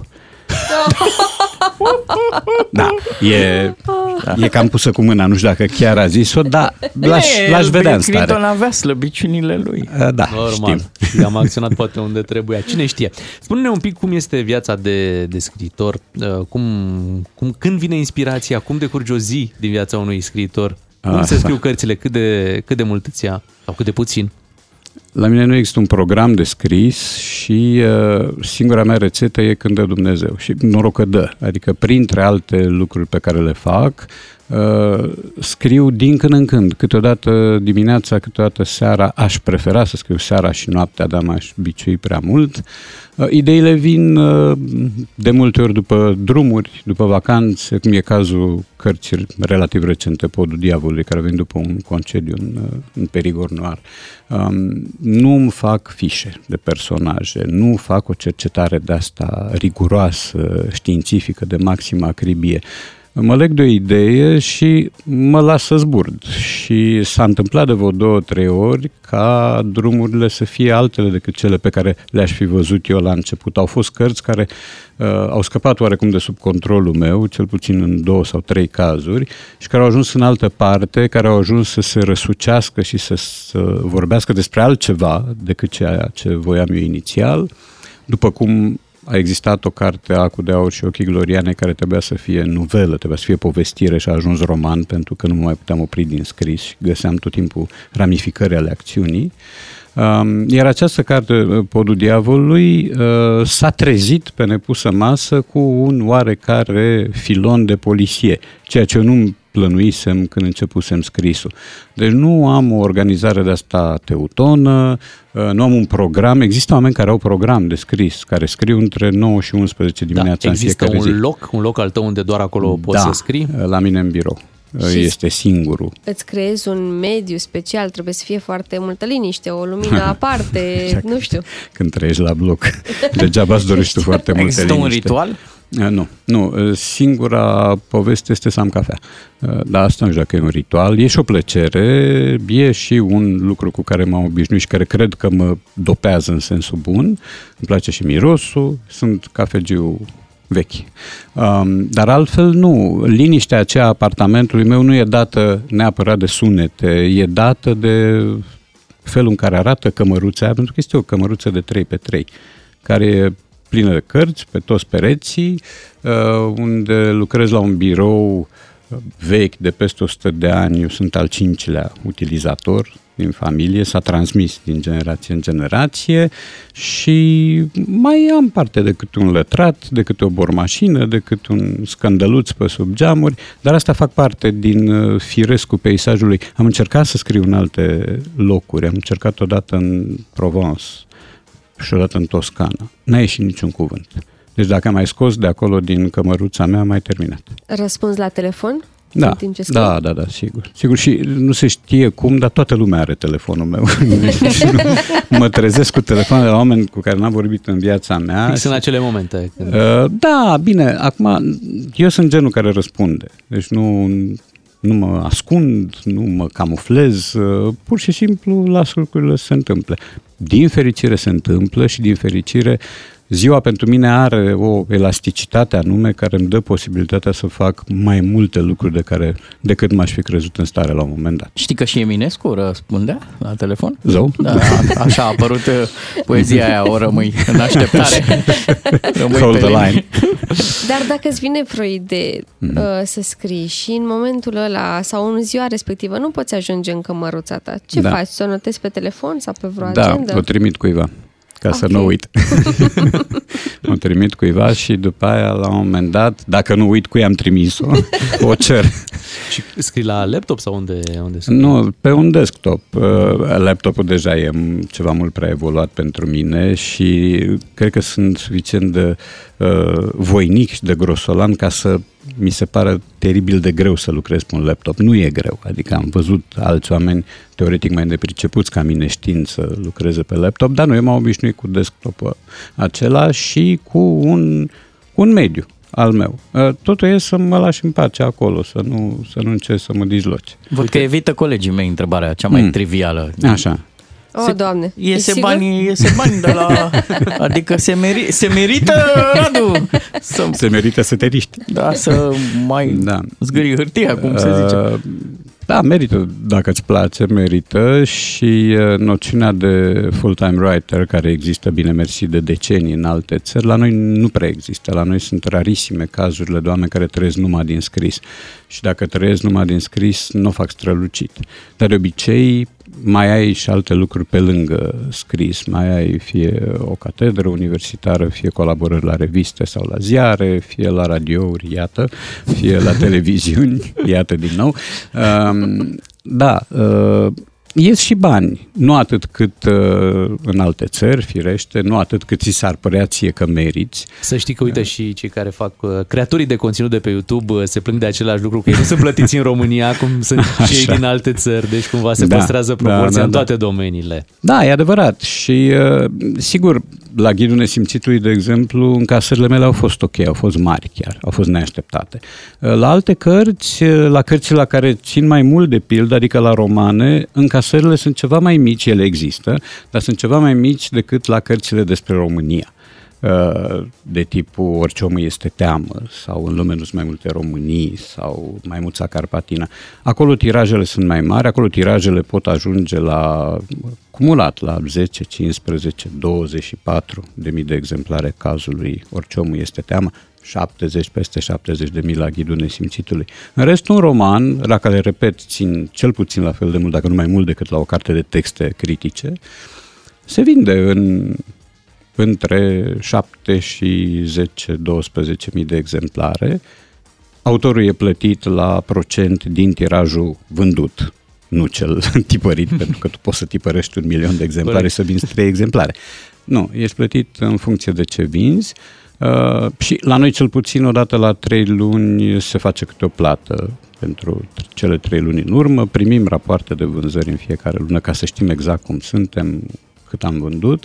Uh, Da, sunt niște bani, deci nu faci muncă voluntară, sumele nu sunt cosmice, pot fi îndestulătoare dacă succesul de vânzări există și dacă ești obișnuit cu un trai departe de Maldive și de Bali. Dacă ai un trai nu proletar, dar reținut, chipzuit. Mhm. Ai scris vreodată poezie? Am scris, da, când eram uh, tânăr, că pot să zic așa, um, mi s-a spus, cineva le-a citit, cineva care are îndrituiri literare, mi-a spus că ele, da, sunt bune, dar niciodată nu vor fi publicate. Eu am zis că nu se leagă lucrurile logic și mi-a spus, da, nu se mai scrie genul ăsta de poezie. Zic, ok, uh, dar eu am să le public. Și am făcut un pariu cu persoana respectivă și le-am publicat sub formă de delir uh, al unui personaj dintr-un roman al meu din Balul Fantomelor. La sfârșit există un delir al unui personaj uh, care e implicat într-o poveste cu droguri și delirul acela constă în poeziile mele din tinerețe. Deci le-am publicat. Pariu L-ai- câștigat. l-ai făcut. Da, da. Foarte da, tare. da, Ok. Îți mulțumim că ne-ai uh, povestit așa din uh, ce presupune... Mm. un- Pen- pentru 14 februarie ne-ar trebui și nouă niște rime de alea îmbrățișate sau cum, Da, da, cum da, le da, cheamă. da, să- Mă, să nu le încrucișate să nu fie. Să nu le încrucișez prea mult, Bogdan. Rămânem cu Radu Paraschivescu până la ora 10, imediat uh, după știri. Să ne mutăm puțin și la fotbal, Radu. Ok, că sigur. Am citit suficient. uh, Da, da, da, din chiar ce ai prea scris tu mult, Acum, da. da. Să ne mutăm puțin și la uh, fotbal. Până atunci însă să le spunem ascultătorilor că pleci într-un, uh, într-un mic turneu, da? Astăzi da, și mâine. astăzi sunt la Brăila, azi la șase jumate sunt la Teatru Maria Filoti din Brăila, mâine o să fiu la Biblioteca Avea Urechea din Galați, tot de la șase și jumătate, ambele Două lansări. metropole în aceeași. Da, uh, ambele lansări vor fi cu Doru Căstăian, un bun prieten și un excepțional profesor de filozofie din, uh, din Galați și un om de atitudine civică, ceea ce e important pentru mine, iar turneul va continua săptămânile viitoare cu Sibiu, Cluj, Constanța și posibil Iași. Mulțumim, uh, Radu, pentru toate aceste detalii. Vin știrile imediat, uh, revenim după 9 și jumătate. DGFM. Atenție mare la îmbrățișări, iată pericol de îmbrățișări, uh, am auzit puțin mai devreme. Mâine este și uh, Valentine's Day, Mhm. un prilej în plus uh, să fii îmbrățișat și a, să cazi uh, Dar victima trebuie să ne îmbrățișăm acestei la metode. adăpost, nu așa oriunde. Vezi, te duci în centru vechi pentru altceva, nu pentru îmbrățișări. Acolo Pentru e scump. Valentine's Day. Acolo e scump. Și observăm că, uite, dragostea este folosită pentru a fi înșelat. Avem metoda Loverboy, Da. avem acum metoda îmbrățișărilor. E Unde o păcat, să ajungem? E păcat. Îmi Da. notez. Cum? Îmi notez. Ah. Trebuie să mă pun la curent. Bea, nu mai zici nimic? Nu mai zic nimic, De nu. ce?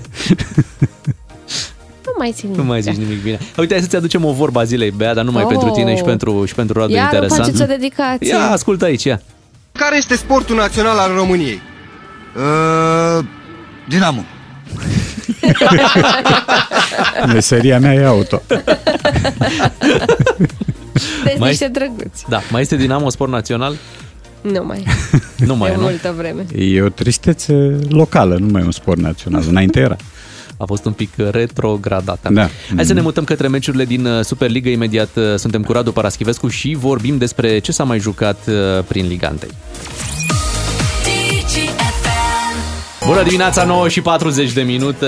Radu, vrem să profităm de faptul că ești cu noi în această dimineață, să mai vorbim și despre fotbal. Uh, Așadar, FCSB urcă pe 3 Da. în Superliga. Primele două poziții ocupate de Faro și CFR Cluj. Rapidul este pe 4. Hai să începem chiar de la meciul uh, FCSB-ului uh, de aseară. Uh, Un meci pe care l-a câștigat uh, cu 2 la 1 cu voluntari. Da, uh, l-a câștigat clar, mai clar decât uh, scorul de 2-1. Voluntarii au marcat pe la sfârșitul meciului la 2-0, dar un gol foarte frumos, tardiv, dar frumos, cred că cel mai frumos al etapei. Um, FCSB a arătat din capul locului că va câștiga meciul ăsta, a atacat, a dominat, victoria e firească. Um, ce nu e firesc uh, este tratamentul de care s-a bucurat Malcolm Ejuma, care și-a uh, lovit violent, nu știu dacă intenționat, poate neintenționat, dar și-a lovit violent un adversar pe armaș, uh, care avea urme de crampoane uh, pe față și care pe urmă, când și-a dat tricoul jos, s-a văzut că avea urme și pe corp. Deci acolo a fost o dublă lovitură.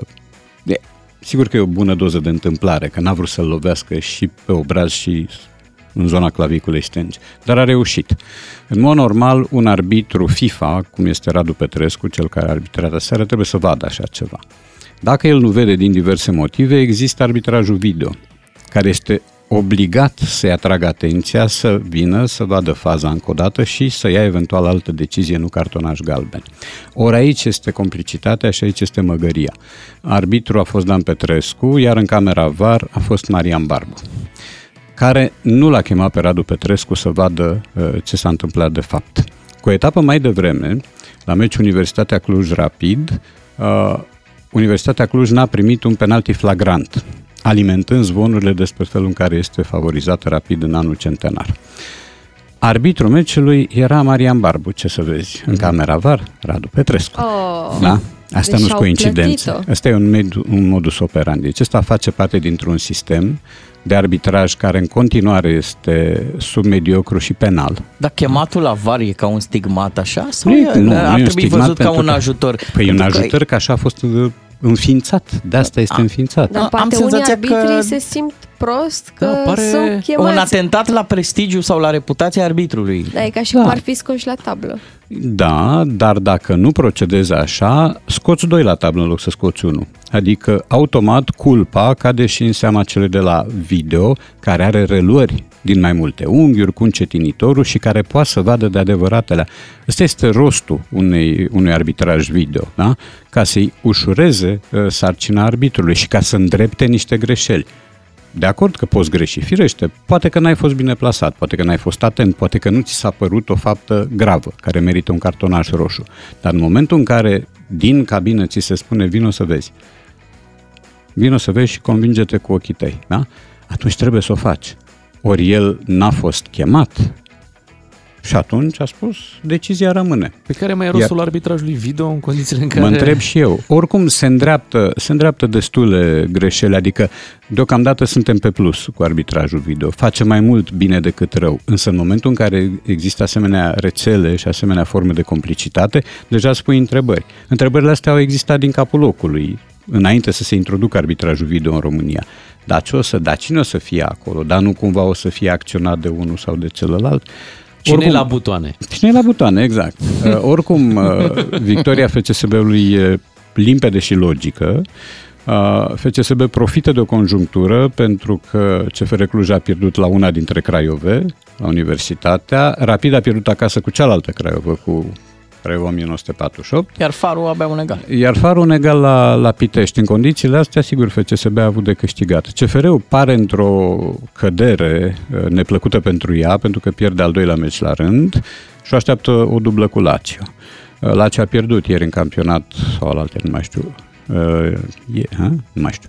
A pierdut 2-0 acasă cu, cu Atalanta. Astea sunt printre cele mai frumoase meciuri din seria Lazio-Atalanta și Atalanta-Lazio. Um, Farul face și bune și rele și aveau dreptate cei care spuneau că ediția asta de play-off va fi, va fi foarte strânsă, va fi mai strânsă ca niciodată. Sunt cinci echipe care au deja șanse. După ce Craiova a bătut CFR-ul, a intrat și ea bine de tot în, în hora pentru titlu, mai ales că înainte de play-off și play-out, punctele se înjumătățesc, deci distanța se comprimă. E de văzut cine va fi a șasea din play-off, la ora asta mai bine plasată pare Șepși, dar să vedem, că mai Poate sunt câteva Chindia. meciuri. India are azi, nu? Da, Are chiar meci. cu Șepși. Meci chiar european, cu Șepși, meci da. european, vă zic. Așa. Și în rest, da, UTA câștigă în sfârșit cu Botoșan după o lungă pauză. Meciul care amenința să fie cel mai plicticos din toată etapa, uh, Universitatea Cluj cu FC Mioveni, a fost cel mai spectaculos. Dică are deocamdată o serie uh, fără înfrângere, deocamdată însemnând patru meciuri, două victorii și două egaluri. Cam asta este. și Mai sunt două meciuri astăzi, Petrolul Hermannstadt și Chindia Sepsi, dar uh, e interesant că lupta pentru titlu nu se mai dă în doi, se dă în patru, dacă nu cinci. Asta înseamnă mai mult spectacol? Sigur, sigur, Dar sigur, și mai faptul mult că nu mai suspans. există echipe mici sau echipe mari și trebuie să ne hotărâm ce da, fel de echipe nu mai e, există. Ele există în continuare. Să sperăm că nu o să mai existe echipe chibiți, echipe care odată ajunse în uh, play-off și-au făcut datoria și-au îndeplinit obiectivul și atunci pot să asiste și pot să distribuie chiar bilete de favoare. Așa ceva a fost până acum cu tot felul de echipe, chiar și chiar Botoșani, chiar Târgu Mureșul la un moment dat. Cine mai știe că Târgu Mureș a fost în play-off? Nimeni. Ei, a fost. Acum pare să că lucrurile arată mai bine decât în edițiile precedente și așteptăm și noi lucruri frumoase. Bineînțeles. Hai să ne mutăm și către alte lucruri. Nu- Din păcate nu sunt frumoase pentru că vorbim, iată, din nou de teorii ale conspirației. Doamna Șoșoacă s-a remarcat din nou la acest capitol. Cine ar fi crezut? Da, Hai să o, să o ascultăm și după să comentăm această declarație. Am trăit să asistăm și la producerea de cutremure la comandă. În fapt, este un atac asupra Turciei din partea mai marilor lumii, cărora le-a displăcut total faptul că au fost puși la punct de Recep Tayyip Erdogan, președintele Turciei. Mai mult, poziția acestuia de neutralitate și mediator în războiul ucraineano-rus a deranjat profund, mai ales că Turcia este a doua mare putere din punct de vedere militar în cadrul NATO. Poziția sa de a bloca aderarea Suediei la NATO, dar și discursul său la Davos, mai ales precum și gestul de a pleca în mijlocul conferinței, sfidându-l pe Schwab, nu a rămas fără ecou în lumea dură și rece a conducătorilor lumii. Și este doar un avertisment, pentru că nu era zona cea mai populată a Turciei. Deci, atât doamna Șoșoacă mm-hmm. spune lucrurilor pe nume de la tribuna Parlamentului, să da. spunem acest... Aici e și vina Parlamentului. Da. Că îngăduie asemenea lucruri. Da, doamna Șoșoacă face câteva greșeli, scapă glezna de, de vreo două, trei ori. Unu, într-un discurs oficial, formula sfidându-l pe Schwab nu are ce să caute. Bun, cine e Schwab? Uh, și oricum, nu așa vorbești de la tribuna Parlamentului. E, mai rămâne să spui poale în cap la propriu. Doi, păi care război ruso-ucrainean? Că acum un an, aceeași doamnă Șoșoacă spunea, aveți internet, aveți surse de informare, informați-vă. Toți credeți gogoașa asta cu războiul? Sunt niște camere montate acolo care produc impresia unui război. Așa de e. fapt, acolo lumea se plimbă liniștit. Unde sunt atrocitățile alea? Unde sunt execuțiile? Unde sunt victimele? Lumea își vede de treabă, părinții își plimbă copiii, bunicii își plimbă părinții, străbunicii își plimbă bunicii și așa mai departe. Deci ăsta era discursul de acum un an. Nici nu se pomenea cuvântul război, uh, totul era o făcătură, ori acum doamna Șoșoacă revine și spune că n-a fost făcătură. Păi și atunci când spune doamna Șoșoacă adevărul? Răspuns niciodată. Atenție. S-a, s-a mutat făcătura acum la cutremure. Păi N-ai nu, auzit că cu tremurul, sunt- atenție, e real, deci nu a zis, n-am auzit niciodată să spună mergeți acolo să vedeți că nu a fost niciun E cutremur. real, Asta dar e nu real. este catastrofă naturală, nu e... Da, da, nu poate să fie provocat. Adică acum ajungem să spunem că și ciuma de la Florența din 437 a fost provocată. Era mai zis ușor, oamenii, Deci era de mai altă ușor să- cetate, de niște rivali. Da, ai- și ai avea un Florenței. șobolan acolo. Da. Uh, nu, dar astea sunt uh, teorii ale conspirației pe care noi le știm și care se dezvoltă pentru că li se dă voie să se dezvolte. Nu există, ca- n-ai cum să interzici așa ceva, e interzis să interzici. Da? Uh, suntem în zona exprimării libere. Dar să știi că sunt mulți care îmbrățișează această teorie, Știu. că a fost un cutremur provocat. Provocat. N-avea cum Turcia să se confrunte cu așa ceva dacă da, nu Bogdan, puneau... au mai uh, fost cu tremure și înainte de povestea asta, chiar în Turcia și pagubele sunt cu atât mai mari cu cât, ăsta este un mare adevăr, uh, sunt multe blocuri construite precar. Rămâne o se fură întrebare, Radu. materiale. Nu, dar cu tremure au mai fost. Au mai fost și sunt oameni care, Știi ce din îți vor fotbal, zice? care au jucat acolo și care vă pot confirma. Vor zice, da, dar nu, nu zonele astea, vor zice. Nu, au fost în alte zone cu tremurile alea mari. Da, nu, dar asta, nu, asta tot înlătură ipoteza unui Ce puteau tremur face? fabricat. Ce puteau face cei din Parlament? Îi tăiau microfonul, trebuiau să-i tai microfonul. N-ai ce să-i faci. Uh, Nu, n-ai ce să În mod normal, asemenea toxine nu trebuie lăsate pe, pe microfon, nu trebuie lăsate să ajungă la, la opinia publică. Dar, iarăși, nu poți interzice. Ești într-un sistem democratic și atunci uh, ar trebui să mizezi pe discernământ. Nu mă mir, Bogdan, că are adepți, doamna Șoșoacă, pentru că încă există oameni care cred că pământul e plat. Uh, sunt oameni care au candidat din această, cu această convingere. Sunt oameni, și nu numai în România, în America e prăpăd. Există o grămadă de oameni care cred că dacă mergi mult, mult, mult așa spre Ajungi la extremitatea capăt, da. pământului, la un moment dat cazi. Există vreo legătură între genul ăsta de discurs și faptul că doamna Șoșoacă frecventează ambasada Rusiei, recepțiile A, evident. ambasadei? Să nu uităm că doamna Șoșoacă, după ce presa din România a vorbit despre acea operațiune specială care era război în toată regula, s-a dus la ambasada Rusiei și a prezentat scuze. Și a cerut iertare în numele bicisnicului popor român care, uite, crede că acolo Vladimir Putin comite orori. Nu, de fapt, el s-a dus cu flori, el s-a... e teoria mineria. De mineri au venit să planteze planțăluțe. Nu au venit să dea în cap unor studenți și unor oameni cu barbă. De altfel, ambasada Rusiei a și prezentat public faptul că a fost onorată la recepție de reprezentanți ai Parlamentului României. Da, da, da, da, știu. Deci a, nu e mirare și nu, doamna Șoșoacă nu e singura. E adevărat că excesele i-au convins până și pe cei din AUR să, să o evacueze de acolo. Uh, Ori asta deja este o bilă foarte neagră pentru dumnea ei și aproape albă pentru AUR și George Simion. Raduți, mulțumim, ne reauzim joi, Sigur. drum bun spre Brăila și Mulțumesc Galați. Nu frumos. uitați dacă vreți să vă întâlniți cu Radu Paraschivescu. Astăzi și mâine aveți uh, ocazia în Brăila, astăzi și mâine în Galați. Noi ne apropiem de ora 10 când, bineînțeles, vin știrile și uh, e momentul să vă dăm uh, deja reîntâlnire pentru mâine dimineață la 7 fără 10. Rămâneți cu DGFM. Diminețile tale se înmulțesc cu 3. Cu Beatrice, Miu și Ciuclaru la DGFM. Ca să știi...